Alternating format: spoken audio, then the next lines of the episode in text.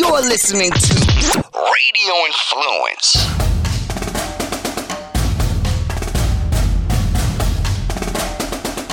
As the calendar counts its way towards the end of February, we continue to roll on here on Rush the Field, the college football podcast brought to you by Radio Influence. I'm Scott Seidenberg alongside veteran coach, scout, and consultant Chris Landry from LandryFootball.com. And Chris, I'm not so sure how much time you spend on the internet, on social media sites, because I know you're watching film like 20 hours a day, but how much time do you actually spend on social media sites?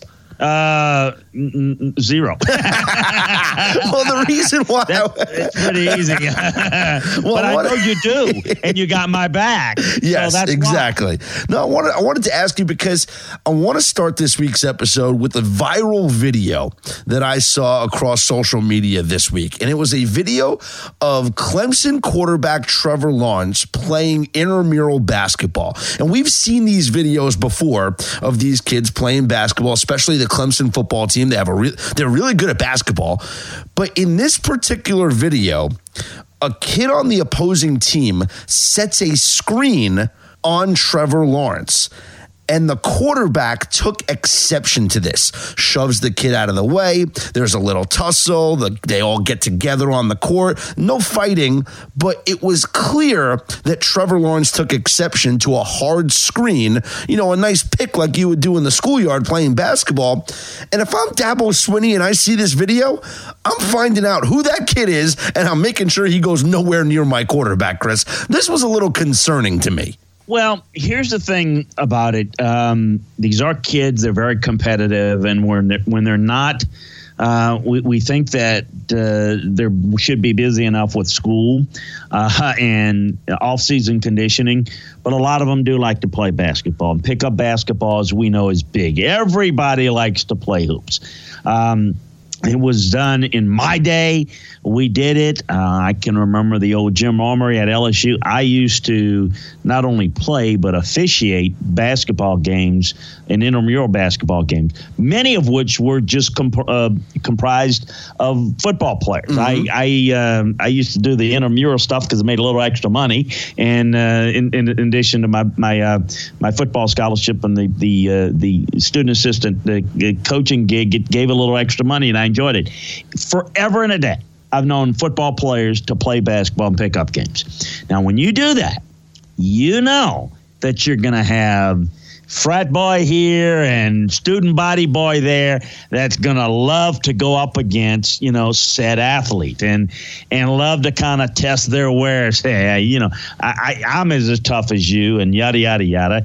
And so you see that. So not only do you subject yourself when you're going to play in these type of games to the potential of hey look you could just get injured doing anything but you're going to have some unnecessary shots. By the way the same thing applies maybe even more so scott when you're on campus and you go into the bar which you know they all do and mm.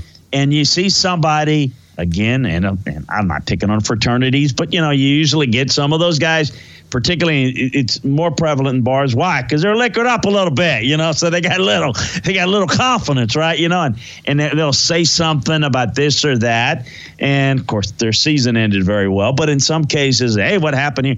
And it's a push here just talk here and all of a sudden boom boom boom and you got issues. These how these things take place we think that these guys are um, looked up to on campus and they are but they're also the target, you know, because they get a lot of attention. They're the subject of a lot of jealousy. So here's what I always tell guys um, look, I'm not going to keep you from being a student, but you have to decide what it is is most important to you. And if I were Dabo, I'd sit down and say, look, um, I get it. You like playing basketball. That's fine. Do you realize what would happen to you if you foolishly got injured in an intramural basketball game? What it could cost your future, you know, team's future. And, and I think you need to remind them of this. Now, we deal with this a lot in the NFL because, you know, but but players still do it. But they're running the risk of a, of a non football injury and losing a lot of money. Well, a lot of that's written into their contracts as well. the- the- and some, of these, we have it in some of our Yeah. contracts, but not all of them. not all of them. Um, in a general sense, non football injuries in there. But there's some language in certain contracts that, you know, you put in some generic things. You can't do skydiving or things like that, you know, but there there's a difference, of course. These guys are not getting paid, mm-hmm. but but in the case of Trevor, you are risking a lot. So listen, you have to tell your players, look, with who much is given, much is expected. And while you're not getting paid, you've got a great future. You're getting everything, you know, that you could possibly want to set up your academic and your professional career. You're running a, a, a risk. I realize you're running a risk every time you practice uh-huh. and you work out, but you're putting yourself in a risk. So if intramural basketball is that important to you, you better sit down and think, okay, is it that important to me that if I ruin my pro career because of it, you, you, you know, you better have a hard fuck because guys don't think right? Young kids it's never going to happen to them you know they, they don't think twice about getting behind a wheel and drinking and driving because it's not going to happen to them right? You know it's just nothing bad ever happens to you. You're young you're in your 20s right? You're going to live forever.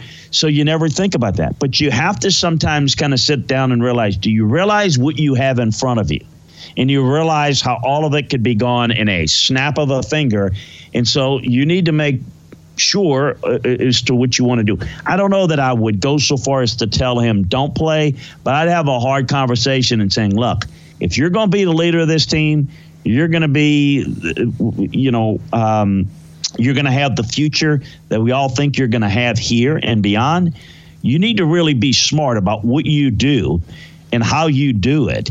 And this maybe ought to be a lesson of how you, you know, deal with things. Um, you know, off the field and away from the football complex. How you know how much do you? Pra- I mean, you want to go and you want to do some things, a little pickup, that sort of thing. But you get into some of that intramural stuff. It's very competitive, and you get into some of that. Who are you playing with? Are you playing with friends where you can look after one another?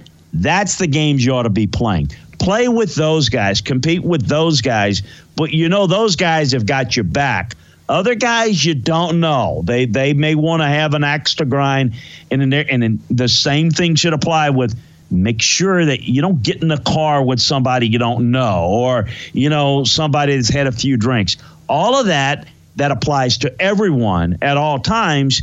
You know, if you've got a lot at stake, Scott, you know, to me it's foolish to risk it. That's the conversation I would have if I were Mr. Lawrence and he was my son and it would be the conversation I would have if I were Dabo or any assistant on that staff. And you know, everything he does get, is going to get scrutinized because of the type of player that he is. He's the leader of, of this course. team, the national champion you know, Clemson Tigers.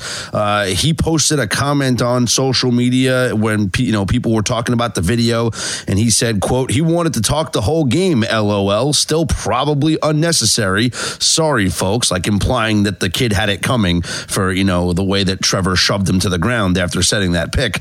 Uh, Trevor Lawrence deleted the comment, probably because, you know, maybe the coaches or somebody got to him and said, hey, we don't need you putting that kind of stuff out there. Uh, or mm-hmm. maybe he just realized that, hey, it's, it's, you know, I should take the high road here.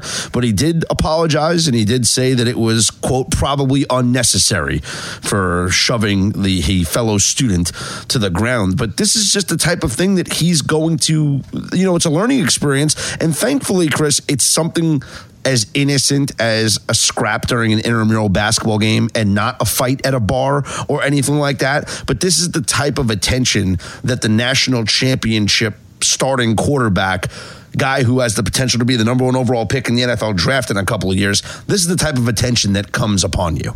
There's no question about it. So make it as a learning experience. And it sounds like they probably got to him and said, hey, look, you want to play basketball, you like it, you know, keep yourself in shape, that's fine do it with your buddies. You got I know there's just a ton of players on the team. Y'all have a little get together. Y'all have a little shirts versus skins where again you got each other's back. Not that you won't compete and try to block mm-hmm. their shot and all that, but you're not going to have somebody that's maybe going to, you know, and, and if you got one of your buddies that are yapping at you, you're not taking it the same way as some guy that exactly you know is trying to just you know open yourself up in a very cautious way, be careful who you're around because not everybody has your best interest at heart. You know, deal with and, and work through the people that do have your best interest. It's maturity. Mm-hmm. Again, he's young he doesn't think anything is ever going to go wrong because you know he hadn't lived long enough to realize that bad things happen. Um, and so it, it's, it's, a learning experience. Let's talk some other quarterback news. Uh, former virginia tech quarterback josh jackson is going to transfer to maryland uh, after he completes his degree. So he's going to be eligible to play actually this fall right away. Do you envision josh jackson being the starting quarterback for the terrapins in 2019 I think he's got a really good shot. Um, you know, I think it really depends on how quickly he's able to pick things up. There's not. He's missing spring, uh, obviously, so he's not going to work with the team yeah, during the spring practices. That's going to hurt. That's that's definitely going to hurt. And I mean, you know, you'd like for him to be there in all the offseason programs. So, I mean, I, I would classify it as they've got a shot.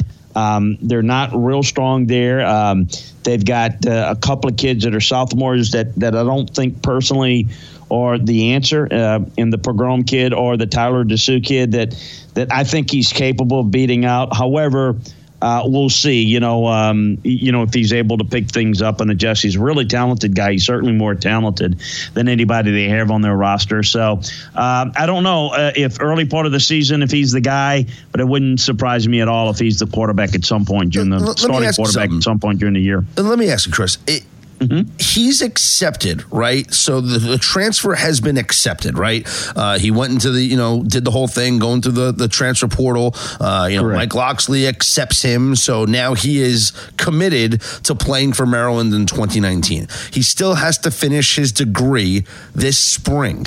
Can Mike Locksley and Maryland send him a playbook on an iPad? Can he start watching film? Can he start learning and having communication with the Maryland coaching staff, even though he's not enrolled in school? Not until he's enrolled in school. Okay. Um, uh, now I'm uh, I'm not going to be a cynical and say that Got it. some way that you know, but but he's it's not supposed to happen. No. Um, it, until you're enrolled in school, you can't have any communication uh, involving a football standpoint. Now you can have communication with like enrollment people on you know getting paperwork in or what have you. Let's make sure uh, we getting, let's make sure we enroll your, him for summer classes so he's yeah in, in June. exactly. Yeah. So all right, you know, make sure we get the transfer stuff by the people at Tech, and you know you move on, and he can start planning you know where he you know he can go visit again he, on his own and figure out where he wants to live and all that um, uh, can he stop by and visit? Uh, can, uh, in terms of the work and giving that, um, if that is done, just better make sure nobody knows about it. just wonder, uh, wonder what class he's going to take. You know, for his graduate class. Remember,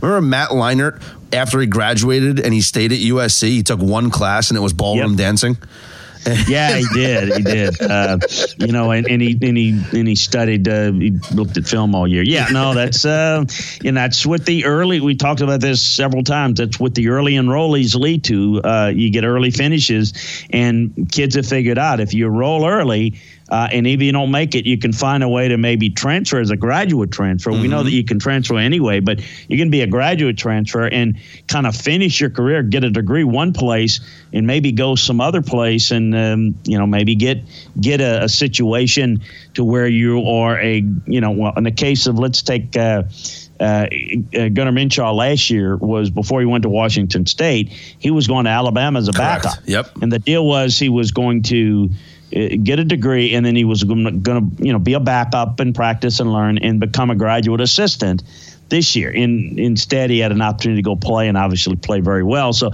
it, it gives a, a real interesting opportunity for these players on the back end of their uh, their college careers to be able to move on as a graduate transfer. Speaking of Wazoo, we're going to get to them in a couple of minutes. Our state of the program this week is the Washington State Cougars, and head coach Mike Leach going to have to move on from Gardner Minshew, who had such a tremendous year last year. Uh, speaking of coaches and polarizing coaches, Chris, Jim Harbaugh's at it again.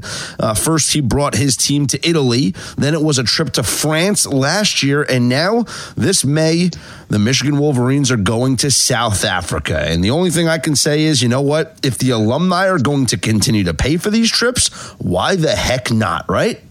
Yeah, I mean, a lot of people have made a lot of you know. Um, all sarcastic comments about, hey, that's the most n- noteworthy thing he's done since he's been the head coach here, yada, yada, yada. And you get to see the world and all. But it really is an ingenious thing. Um, what a great opportunity for kids that most of them, heck, some of them maybe outside of you know um, you know maybe a couple of opportunities haven't left their state. Yeah. And and most of them haven't left the country.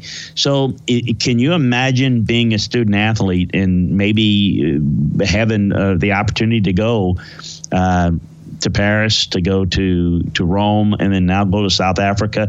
Um, what an opportunity! educational. Uh, it, there's a lot of college programs, a lot of uh, uh, college colleges that offer you know abroad studies.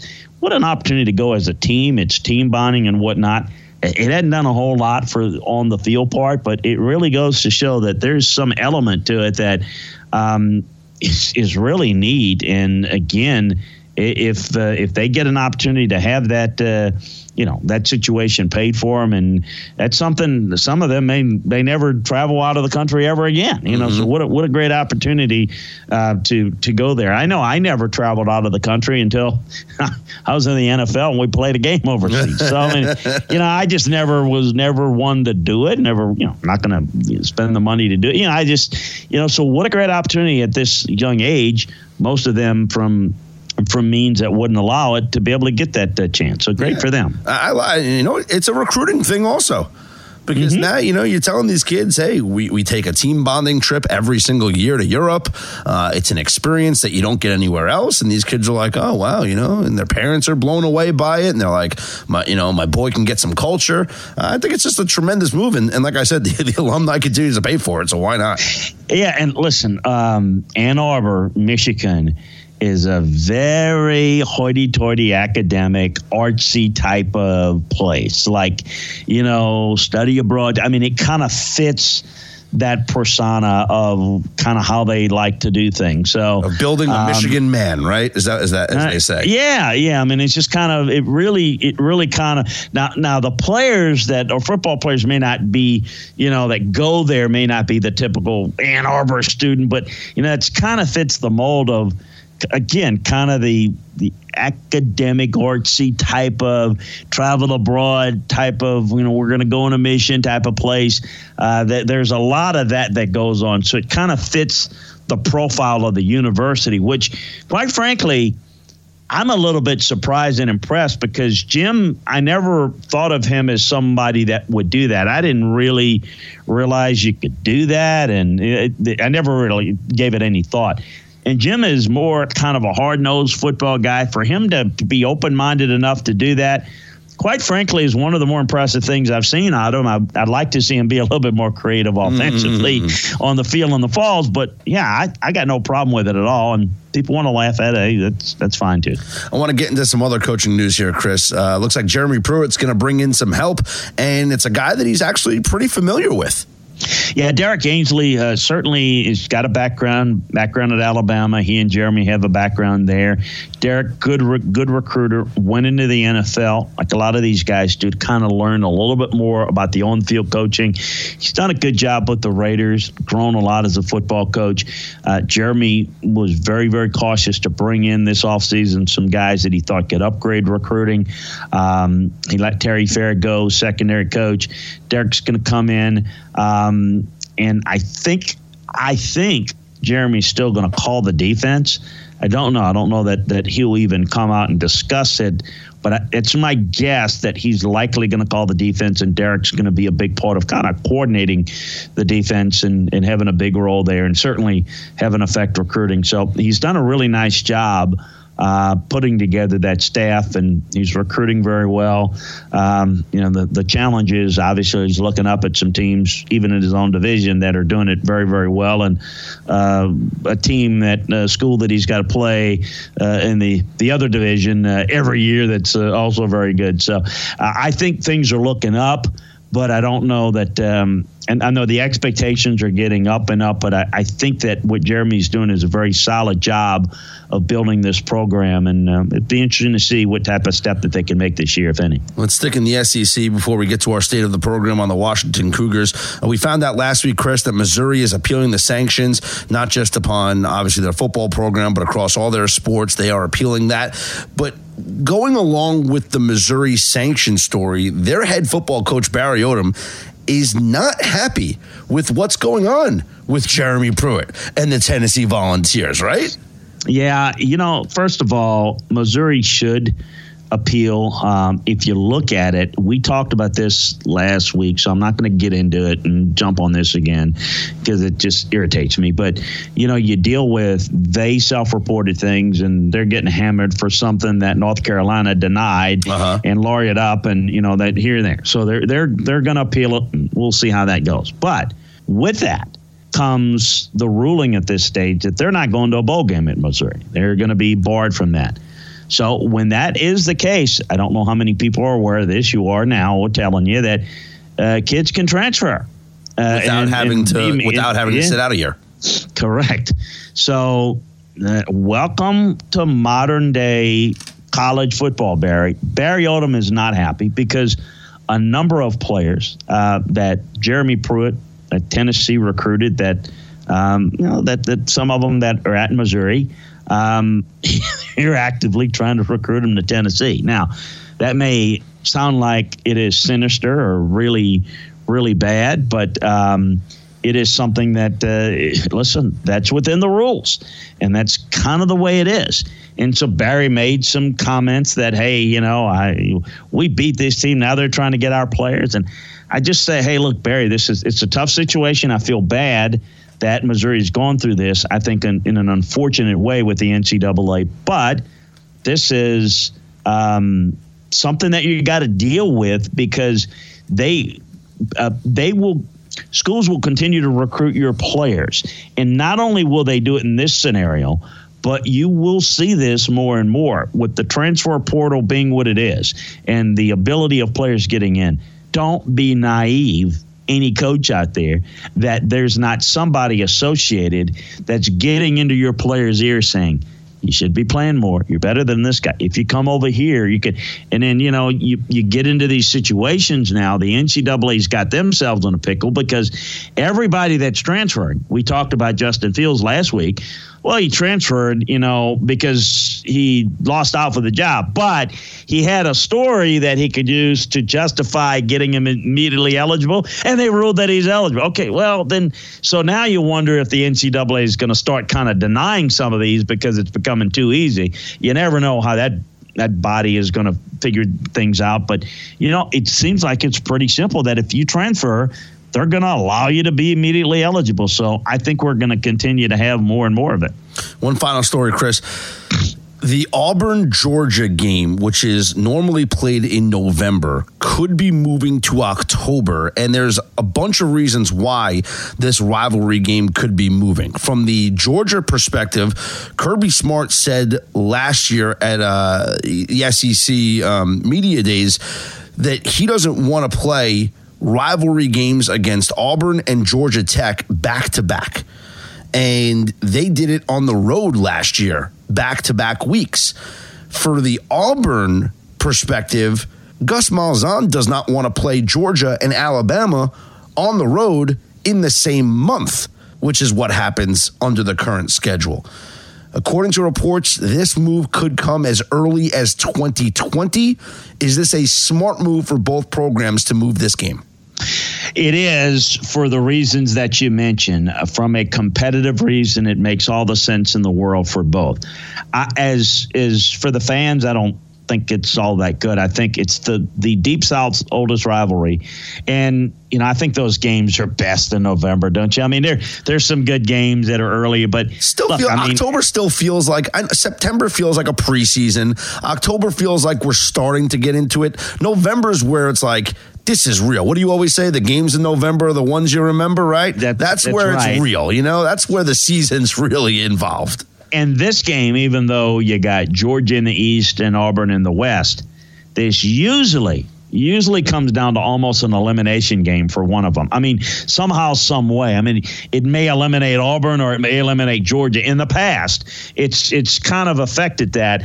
Whereas a little bit earlier, it you know you've got time to recover. So while the game will still be important, it, it won't have as much importance as it will later in the year. So it'll be interesting to see uh, how this plays out. Hey, by the way, I, it, we didn't. It happened after last show, but big news that came out, and it's been almost a week now. But Jim Leavitt leaving at Oregon, a big story as the defensive coordinator. Of course, that uh, we covered that on LandryFootball.com, but that was big um, for a number of reasons. Because obviously, Jim interviewed for the head job at Oregon that went to Mario Cristobal, and Jim was one of the highest paid defensive coordinators in the country. And when he didn't get the job, things didn't go very well on the staff. I was told this year, and it just kind of balled. And uh, you know, it, it, Jim tried to get a job at. We tried to get the Colorado job. He tried to get the Texas Tech job, uh, and, and he didn't. The head jobs, that is, and it didn't work out. So that there's a big time defensive coordinator that's on the market, uh, but probably is going to wait, sit it out. He's got 2.5 million dollars coming to him. But that's a big that's a big that's a big news there for Oregon to make that move. Obviously, you tend to do it late because recruiting you go through recruiting, but that was a big big news story. Jim has been a guy that's been kind of challenging to work with, but you know that that's kind of the way it goes. And another quick little news story: Jon Sumrall is leaving Ole Miss as linebacker coach to take the job at Kentucky, which we has talked, been yeah, filled. the opening. Yep. They've moved. Matt House has moved over from uh, Kentucky to the Chiefs. Um, to work with Steve Spagnuolo. Brad White's been promoted, so Jon Sumrall's coming in there. So yes, there's some still movements going on in the coaching world. It's amazing. All right, Chris, let's get into our state of the program. What's going on at your favorite school? This is State of the Program on Rush the Field. And our featured program this week is the Washington State Cougars coming off a tremendous season last year under head coach Mike Leach. Chris, they creeped up into the top 10 in the rankings and even had a chance to go to the Pac 12 title game, but it didn't work out for them at the end of the season last year. And, well, they still had to settle for a pretty nice bowl game instead. Yeah, they did, and uh, of course, have you been to Washington State uh, at all? I have not been to Pullman. No. Okay, uh, if you get a chance, go to Pullman. If you haven't been out there, folks, it is the most unique place in the Pac-12. It's a campus surrounded by rolling wheat. I mean, it is just that's just what it is. It's the student body makes up eighty-five to eighty-eight percent of the town's um, uh, uh, uh, citizens there. I mean, it is the Pullman, Washington is Washington State. It is. It is. You take that the, the students away, and you have very little s, uh, very little left. You got some famous alums, uh, a couple of people that you you will remember. Uh, oh, Nelly, Keith Jackson. You know, ever you think of them. Mm-hmm. Keith Jackson grew up in Georgia, went to school at Washington State.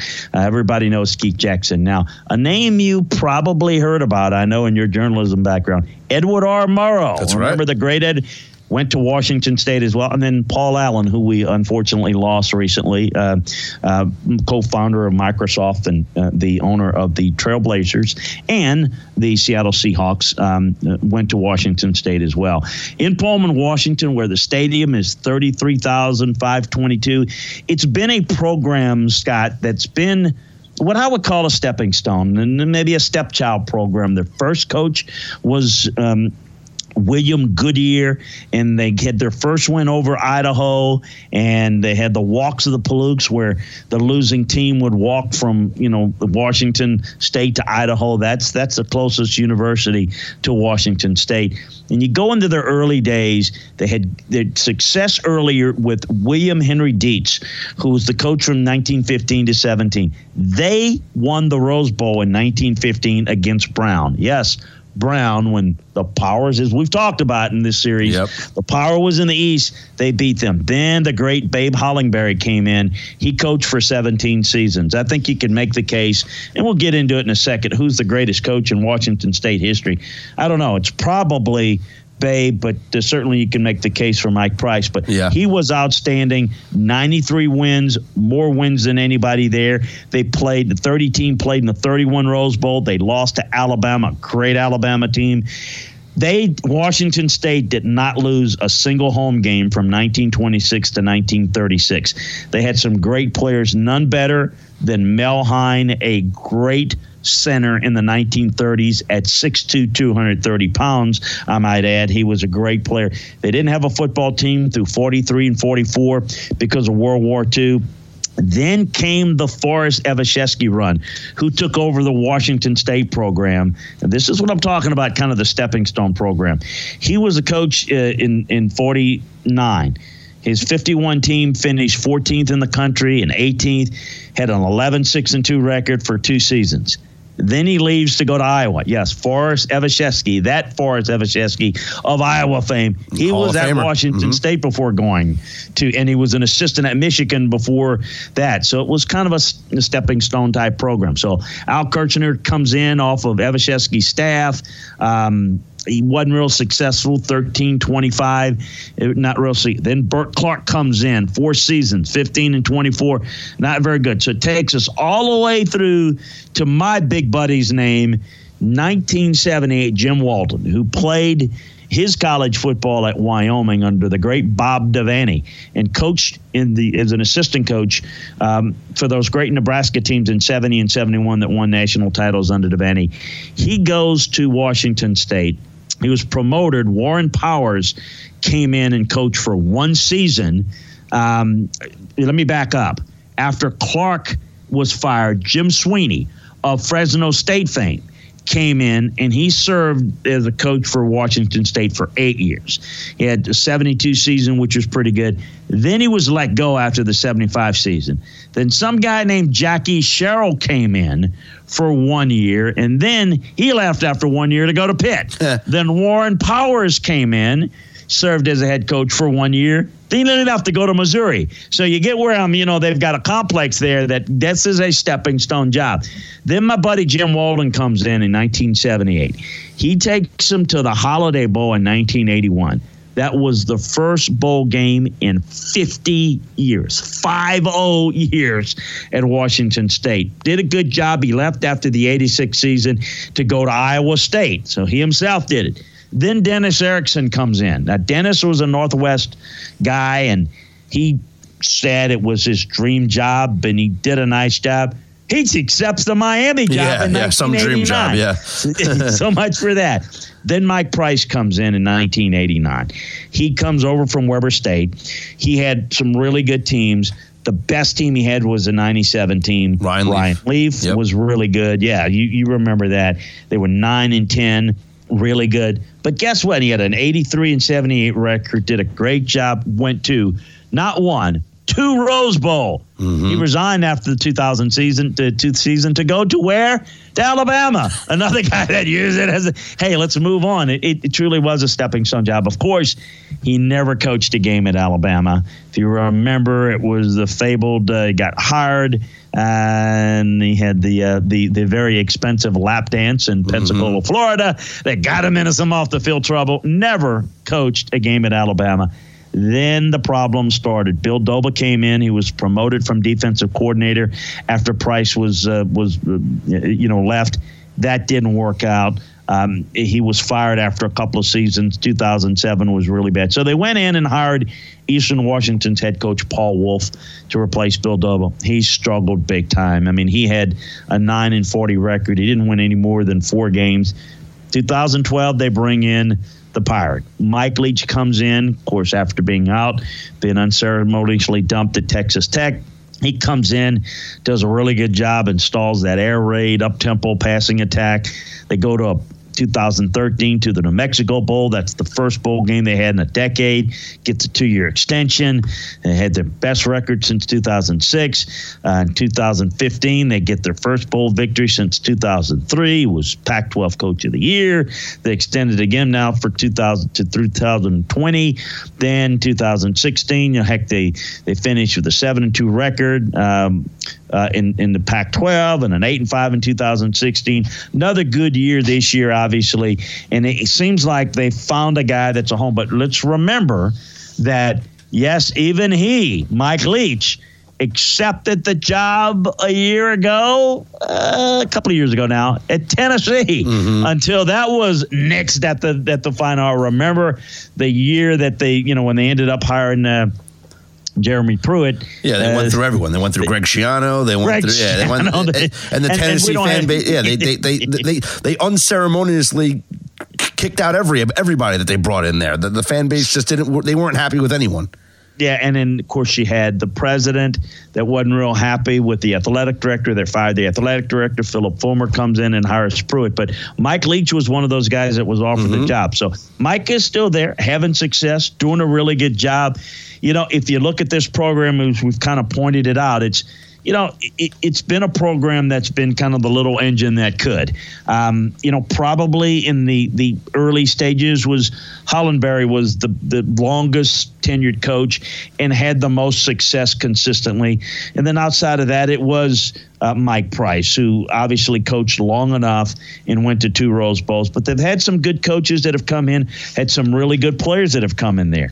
Um, you know, I talked about the great Mel Hein, but how about Rueben Mayes, running back in the early 80s, played for the Saints, really good player. Mike Utley, a college football Hall of Famer, tragically with the Detroit Lions uh, paralyzed on the field of play with the Lions um, and has been an advocate for uh, paraplegics uh, around. Jason Hanson, one of the best place kickers ever. Rien Long, a defensive tackle in the early 2000s. Jerome Harrison, Cody Kano, uh, Hercules Mata'afa of the past couple of years, really good player. The great Turk Edwards and uh, William Dietz that I mentioned is a coach that was a great um, you know player. So they've had some good ones. Uh, it is not a program that you know we can talk about in terms of national titles ever. It's not a program that we can talk about winning the Pac-12, but it is a program that is in a sleepy town. That it is at a place that got some attention with college game day this past year yep. where you know people got to see what it's all about you kind of like you go up in a hill and it's just there it is and as i said it's just a surrounded by rolling wheat. It's just in the middle of nowhere, um, but it is a neat little place where, again, the campus is the city. The city is the campus, and Mike has found a home there. And I think it's a really good place for him. I know a big time program is something that he would definitely consider moving to, but I think Mike is a fit where he can kind of do his own thing, be his kind of unique self I won't say weird, but others will. he's, um, he's, quirky. Yes, very, very quirky. You're being very kind, and so he's, you know, he's he's a good coach, and it's a good fit. But the expectations are not great. Mike's never been a guy that could recruit great players anyway. He's never been a program that can recruit great players, but he's a guy that can get something out of his team and make it a little bit fun and competitive. And that's a program that if you don't watch it, they're the worst program in that conference. Uh, it's the program where it's like, you know, everyone forgets about, you know, but when they've been competitive, they've been really interesting to watch um, because they, you know it's a place where if you go to bowl games you'll have a job forever and if you can you know maybe catch teams on a bad year who knows it is no fun to go to Pullman, Washington, particularly at night when it's rainy and it's cold. Most of the teams in the Pac 12, sunny, warm, don't like it, and it's usually a mistake fest. Um, Dennis Erickson, when he was coaching there in 1988, I remember him with a just a very average team, barely bowl eligible team, went in and beat number one UCLA, who was quarterbacked by Troy Aikman. So uh, they're capable of pulling that upset. And of course, you know if that if they're good enough to at least make the Apple Cup game fun, that's always good. So, well, I'll tell you what. And this this past year, if it didn't snow, that Apple Cup could have turned out a lot differently because it, that that weather was just devastating to that air raid offense, you know, and, and, you know they tried their best. They they put up a decent fight early, but there were a couple of mistakes, and I think that the weather absolutely played a factor in that loss to Washington. Oh, I think it. You know, it, it definitely contributed to it, and who knows? What. And then we're talking happened, about, and then if they win, we're talking about a Rose Bowl appearance and maybe finishing in the top five of the rankings. They were number Yeah. seven at that point. No, no question about it. And then, you know, when people say, well, you can do it, yeah, you can. It's it's kind of like, you know, when we talk about certain programs, uh, you know, their haves and the have nots. Well, you know, Washington State is a have not. But when USC is not doing a very good job out on the South, you know, you, you know, you can beat anybody in the South. At least last year you could. And in the North, you know, Washington was the more complete team. But as you mentioned, certainly not a juggernaut. Everything was wide open. I mean, the Pac 12 to say it was mediocre is being kind. And and I thought Washington State was one of the few programs programs that actually overachieved. When you looked at the other programs, they underachieved relative to what their resources are. Washington State did not. Now, is that is, is that correlated? Of course. You know, when you got your better programs not doing a very good job, you got a better chance of winning. So, I don't know that it's you know. Listen, I, unless the rest of the schools continue to do a poor job, I don't think Washington State can consistently compete in the North and win it. But you know, I, I think that, that that the potential is there for them to be a bowl team. And if you don't do your job, Washington, Oregon, and certainly on the South side, you know, Stanford, and on the South side, USC, UCLA, et cetera. You know, Washington State is very capable of doing, you know, good things. And, you know, I would call them, if you, for people that a lot of our fans may not kind of always look for comparisons. If you're a Southeastern Conference fan, you would look at Washington State as kind of a Mississippi State ish in terms of a profile, um, in that they've got to take less talent, they've got to work it. But the difference is that Mississippi State is in a more fertile recruiting ground, whereas Washington State has to go in. There's not a whole lot of players in the Northwest, and they got to go into California and in Northern California and beat some. It's very, very competitive for them to compete for kids, and they normally get the two stars. Occasional three stars are good for them. They don't get anything close to a four star or five star. Mm-hmm. Well, that was our state of the program on the number 10 Washington State Cougars. We are now into the top 10. Next week, we hook them. We take a look at the Texas Longhorns. Now, Chris, I know it's a busy time for you, not just with college football, spring coming as soon as, you know, we can. The combine is coming up, though. I know you're going to be out in Indianapolis at the scouting combine. You're going to be on top of it all at LandryFootball.com. Yeah, we do. As we mentioned, this is the busiest time of year because we've got a lot of things conversion. Now, for our college fans, uh, hope you've had a chance uh, to check out our breakdowns of all the recruiting classes, grading every player in every class, going in depth, the scouting reports on the players. So, think you'll love that if you hadn't had a chance to check that out. We are keeping you updated on what's going on in the draft process, at the draft preparation, the combine preparation for these players, and the NFL free agency is right around the corner. Um, we are in the week where you can start to tag players, and we're keeping everybody up to date on what's going on there. So it is the um, you, you know player personnel season. It's the scouting season, and that's why we've got our special over at LandryFootball.com, a scouting season sales a sale.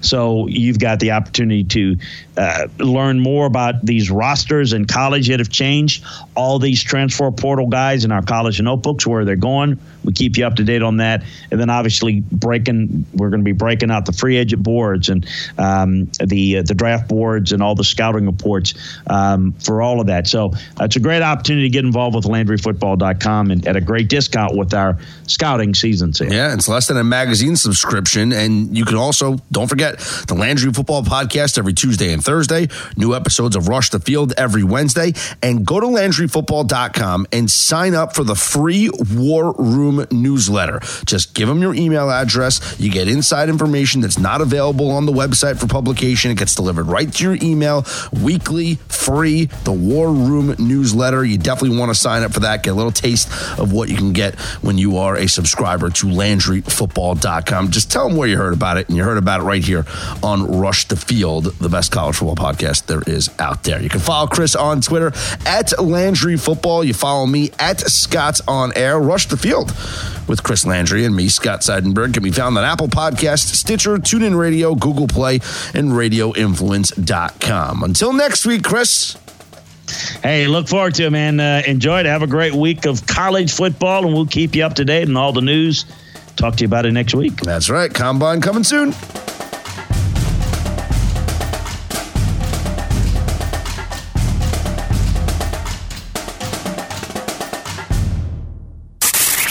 This is an In the Trenches with Ian Beckles. Quick fix on Radio Influence. If you listen to this podcast and that I've been doing for the last year and a half, I said way back when Colin Kaepernick is going to win. I mean, because because collusion is a real thing. If I had a team, do I want Colin Kaepernick on my team? I'm not sure. But you still can't argue that he doesn't deserve to be on a team skill wise. The NFL lost the case. It was settled, and the rumors are that Kaepernick got between 60 and 80 million dollars. That's winning. That's winning. And then I heard people say, well, that's not a win. The NFL makes so much uh, money, so much money, they don't care.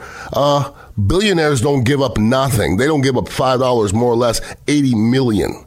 And if you give somebody 80 million, that's admitting I was good and wrong. Okay? Doesn't matter what side you are on. If you make 32 billionaires give you millions of dollars, they were wrong because they don't do that. They don't give nothing to nobody. They were wrong. So Colin Kaepernick's winning. I mean, Colin Kaepernick was named Man of the Year. Colin Kaepernick's got a settlement for mm, somewhere close to $80 million for to not play football? Shit.